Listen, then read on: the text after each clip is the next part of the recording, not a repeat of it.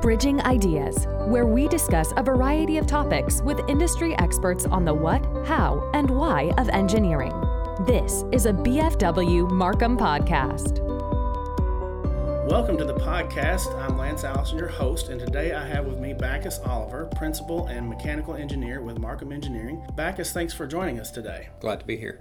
I thought we might start out a little bit uh, with your background. So, what got you interested in engineering, and maybe talk a little bit about your path from when you decided you wanted to be an engineer to today? Engineering was instilled in me at a young age. I showed a propensity towards mechanical things. I was the proverbial person that tore things apart to see if I could put them back together. But I wanted to see how everything was put together, how things worked. And so I had this basic uh, mechanical desire. And so it was, I was helped along by an uncle that saw all that and said, You need to go into engineering, which I didn't know anything about. And so just going with what he recommended I needed to do, and uh, with not the best of grades, I, I, I took off towards engineering school. Few people know that I started off as a civil engineer just because everyone understands what civil engineers do the most mm-hmm. roads and bridges and uh, municipal projects. And that made sense to me. But when I had my first two geology courses, I was done. So I realized then that I needed to really be in the mechanical field. So I did switch over and uh, attended the University of Kentucky uh, and got my degree there. So, what a, what is it about mechanical engineering that drew you to that? Is, does it go along the lines of when you wanted to take things apart and see how they went back together? I think so. I think for the coursework, you've got to be mechanically minded to understand the higher level courses that you're going to take. If you don't think mechanically, think logically, mechanical is going to be a little harder. The one good thing about mechanical engineering is it's kind of the original base engineering discipline that there ever was. And civil quickly came out of it, and then all of your specialized engineering came out of it. So mechanical engineering is still pretty broad. We still learn a little bit about chemistry, we still learn a little bit about electrical. So we have the ability to just kind of change lanes a little bit and, and understand a little bit more. So I like that. I like having an understanding of what most all other engineers are dealing with. I guess you could say it's more it, it's a very foundational form of engineering. It was. It was uh, first created when uh, there was there was a need for steam locomotives and, and steamboats. Okay. And so engineering was developed then. We were blowing up we were blowing up steamboats and uh, and so they they formed the first engineering and it was more about manufacturing the parts and casting the parts and the old engineer, mechanical engineering degree, you used to have to uh, mold and, and cast your own parts. By the time I got to engineering school, that was done away with.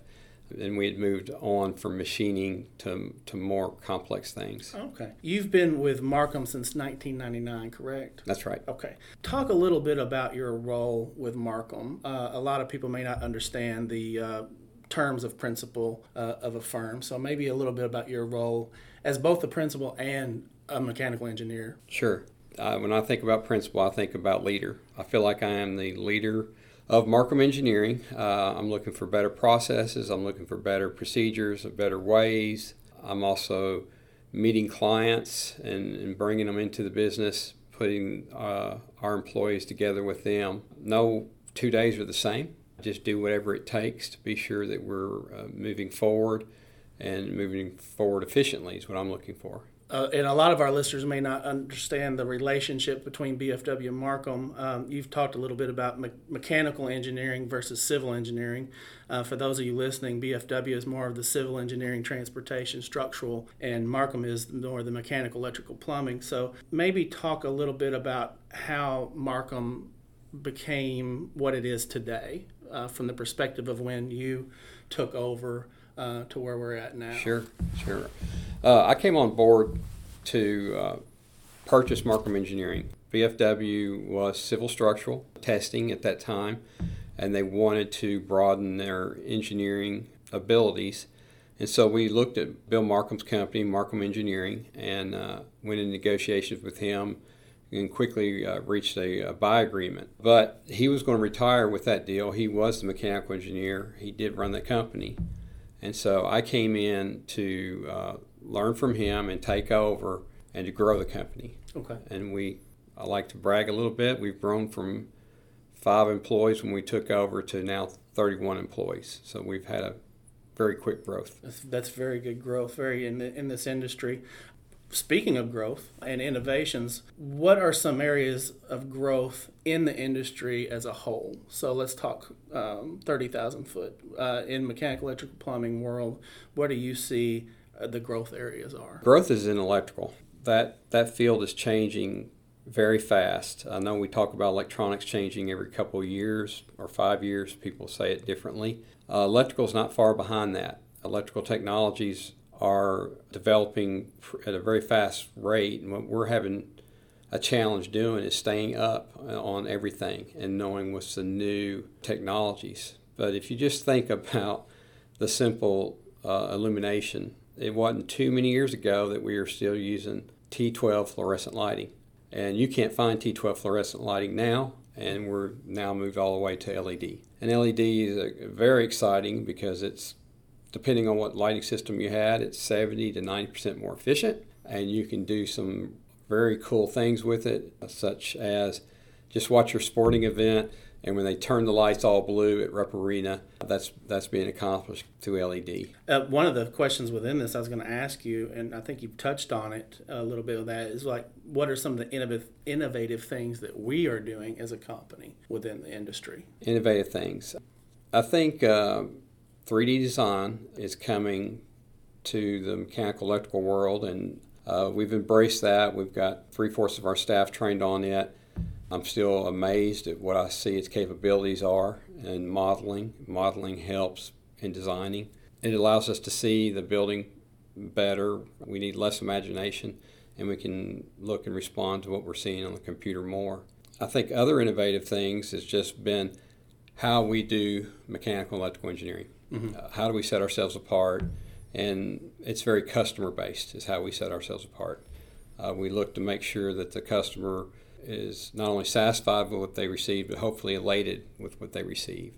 And so we're always concerned about the outcome of our project, wanting to make sure that things are simple and sustainable, wanting to make sure things are just very intuitive and leave an owner with very reliable mechanical electrical systems. I think that might speak to uh, an, an, another topic within this because you're talking about the, the end user and the customer and BFW and Markham both are very big on company culture. The the value to the client at the end of the day starts with that company culture and I think is what sets us apart from most engineering firms is how we look at culture and how important it is to us. So right. what what to you though is company culture? I think culture to me, and I may uh, mess up the definition of it, but culture to me is just inherently what do you do naturally. And so if we are focused on good services, deliverables, and it's just in, instilled in us and it just naturally happens, then that becomes your culture. That becomes how you do things and why you do what you do. And uh, we were on this subject years and years ago, but we didn't know how to define it. And uh, we just said we, we know we want a better experience for, for our clients. We're hearing that they're dissatisfied from from others what they receive, so we just said let's do better. I think that culture brings it and distills it down to a simple thing. It's just let's make who we are and what we believe in and what we do be instinctive and, and just how we do things. One of the promotional videos that we have features you and i think that one of the things you said that struck me that goes along with that is that the people that we hire that, that we are hiring a particular person they may have the skill set but the character and integrity right. that we look for in a person continues to make that culture go what do you, what do you feel are our strengths as a company in developing culture within the employees professional and personal growth what do you think our strengths are there? I think our size is a strength. We're a medium sized firm, in my opinion, and that helps us be a little more ample. And I think what we do is we identify what needs our employees have, and we try to give them that training so that they raise themselves to a higher plateau and help the company in the, in the same aspect. So I think because we're a mid sized firm, we're able to uh, have contact with all of our employees, know where they are at in their career, and look at what do they need next to help them grow. When when you talk about leaving a legacy, or when someone asks you what type of legacy that you want to leave, and this is from an engineering perspective, and really probably more personally to you as an engineer, is legacy just building a design, or is there more to it? Legacy to me kind of goes back to what is my motivator. I remember Mark Workman and I played a round of golf years and years ago. And what we were trying to do was find what is our common ground. He shared with me his thoughts and beliefs and what he wanted to do. I shared with him my thoughts and beliefs. And mine was very short and simple. His was very elaborate, and he went on for quite a while. Uh, but mine was very simple. I wanted to be a great engineer, and I wanted to lead a great engineering company. And fortunately, that just worked out. Our paths crossed, and we saw things. We we saw something in common that we could do together. But to me, legacy means uh, I've been a great engineer. Hopefully, I'm going to leave a great engineering company to continue on long after me and continue to be that just that great engineering company that I can have satisfaction on I had part of, and hopefully have pride in seeing it do well long after I've left. That's great. It's a great answer. Backus, I want to thank you today for uh, carving a little time out of your day. I know you're very busy. Uh, so, again, thank you for being with us. And we want to thank you all for listening. This is our third episode of Bridging Ideas, a BFW Markham podcast, and we look forward to you joining us for the next. Thank you for listening to this episode of Bridging Ideas. If you're enjoying the show, please feel free to rate, subscribe, and leave a review on your preferred podcast listening platform. We greatly appreciate that effort. This has been a BFW Markham podcast.